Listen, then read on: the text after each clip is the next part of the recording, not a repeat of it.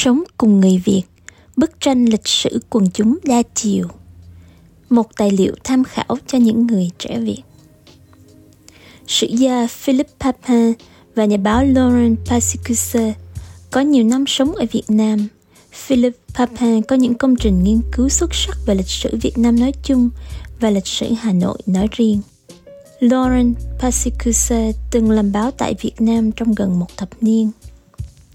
Họ cùng viết nên cuốn sách Vivre avec les Vietnamiens, tạm dịch Sống cùng người Việt, là một tài liệu tham khảo hữu ích cho những người trẻ Việt đi tìm tri thức lịch sử Việt.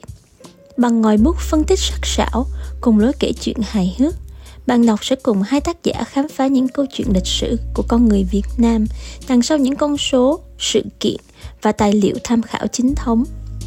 Cuốn sách ra đời năm 2011 là kết quả sau những chuyến đi xuyên Việt của hai tác giả. Họ đến tận nơi và nghe chính người Việt ở những ngành nghề khác nhau trải lòng, lý giải những quy luật ngầm, những logic mà phần đông người trong xã hội đều tuân thủ và thực hành. Cuốn sách kết hợp giữa ký sự và lịch sử quần chúng, không sắp xếp theo mốc thời gian mà theo chủ đề. Trong đó, nổi bật là những quan sát của hai tác giả về sự bất bình đẳng trong xã hội, sự nhập nhằng giữa nhà nước và tư nhân.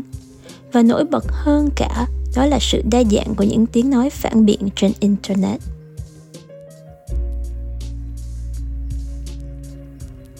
hai tác giả mở đầu cuốn sách bằng việc định nghĩa khái niệm cán bộ trong xã hội Việt Nam.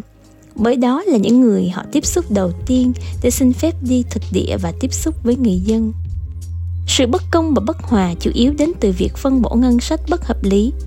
Nhiều khoản ngân sách được chi vào hội thảo xóa đói giảm nghèo hơn là việc xóa đói giảm nghèo thật sự.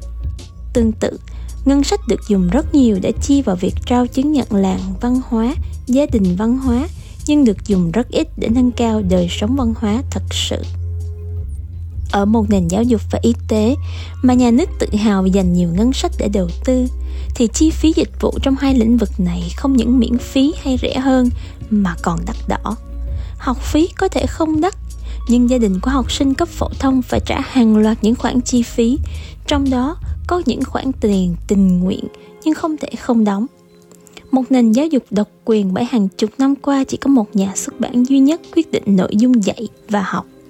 Nền giáo dục ấy sản sinh ra những người trẻ luôn có điểm thi cao, nhưng chỉ số phát triển con người thì luôn rất thấp. Tham nhũng là một phần của đời sống, bởi lẽ người ta tin vào tham nhũng rằng mọi chuyện sẽ dễ dàng hơn khi đưa hối lộ. Như tác giả bình luận nếu đủ quen một người việt họ sẽ thường kể cho bạn biết là họ tham nhũng như thế nào. Hai tác giả cũng khéo léo mô tả ranh giới mập mờ của nền kinh tế công và tư. Cách một bác sĩ dùng vị trí của mình ở bệnh viện công để kiếm tiền ở phòng khám tư. Người việt phải chân trong chân ngoài để sống và làm giàu không chỉ riêng ở ngành y mà còn ở các lĩnh vực khác như giáo dục đó là câu chuyện của một đất nước có một nền báo chí bị kiểm duyệt mà chuyện gì cũng có thể coi là nhạy cảm hay động chạm tùy vào từng chủ đề và thời điểm. Từ năm 2009, đa số các cơ quan báo chí không còn phụ thuộc vào ngân sách nhà nước, nhưng về mặt nội dung thì họ vẫn không có quyền làm chủ hoàn toàn đó là những câu chuyện của những con người rất đổi bình thường. Buộc phải sống theo dòng lịch sử do nhiều thế lực chính trị điều hành hay lợi dụng lịch sử để làm lợi cho mình. Đó là sự thật về những năm trước đổi mới. Ở đó, những người cấp trên hết sức kêu gọi quốc hữu hóa, nhưng bản thân lại kiếm chác làm của riêng từ những người làm tư hữu. Đó cũng là câu chuyện đầu cơ làm giàu của một viên chức nhà nước, tận dụng thời điểm trước khi luật nhà đất ra đời để mua đất đầu tư vào nhà đất cũng đi kèm với những đầu tư về mối quan hệ, các mối quan hệ bằng tiền. Đó là câu chuyện tôn giáo của nhà nước thế tục. Với những vấn đề tôn giáo phức tạp và những nhóm tôn giáo bị đàn áp chỉ vì không chịu đăng ký. Đó là câu chuyện của một người phụ nữ vốn làm ở doanh nghiệp tư nhân, tự nguyện vào đảng để sống một cuộc đời an nhàn nhưng cũng không đói hoài tới các lý thuyết chủ nghĩa Marx, Lenin hay lịch sử đảng Cộng sản những nhân vật Papin và Pasicuse phỏng vấn vào đảng vì vụ lợi, chứ không phải sẵn sàng làm đầy tớ nhân dân hay mang niềm tin tuyệt đối vào chủ nghĩa xã hội. Những tệ nạn, bất công của xã hội không chỉ là lỗi của giới cầm quyền sẵn sàng đàn áp, mà còn bởi những con người có học sẵn sàng duy trì thể chế miễn sao có lợi cho họ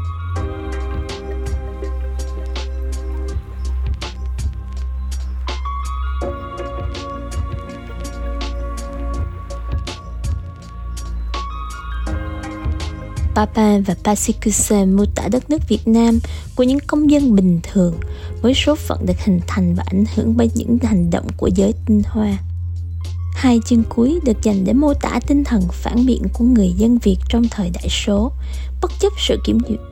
Blog chính là công cụ đầu tiên trong kỷ nguyên số để thể hiện tinh thần đó. Nhưng hai tác giả cũng khẳng định tinh thần phản biện ấy đã có mặt từ rất lâu và những gương mặt nói thẳng, nói thật nặng thì bị tù đày nhẹ thì đi ở ẩn. Rất nhiều cái tên đã chìm vào quên lãng, mà trần đức thảo là một ví dụ điển hình.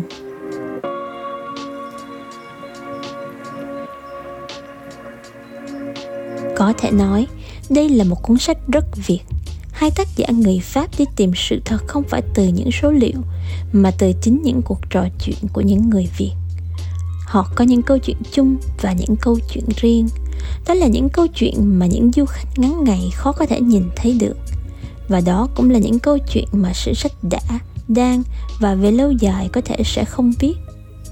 đây không chỉ là một tài liệu có độ sâu về lịch sử, mà còn giàu tính thời sự, dù đã ra đời hơn một thập niên. Những câu chuyện cần niềm tin của người được phỏng vấn và lòng dũng cảm của những người muốn đi tìm sự thật.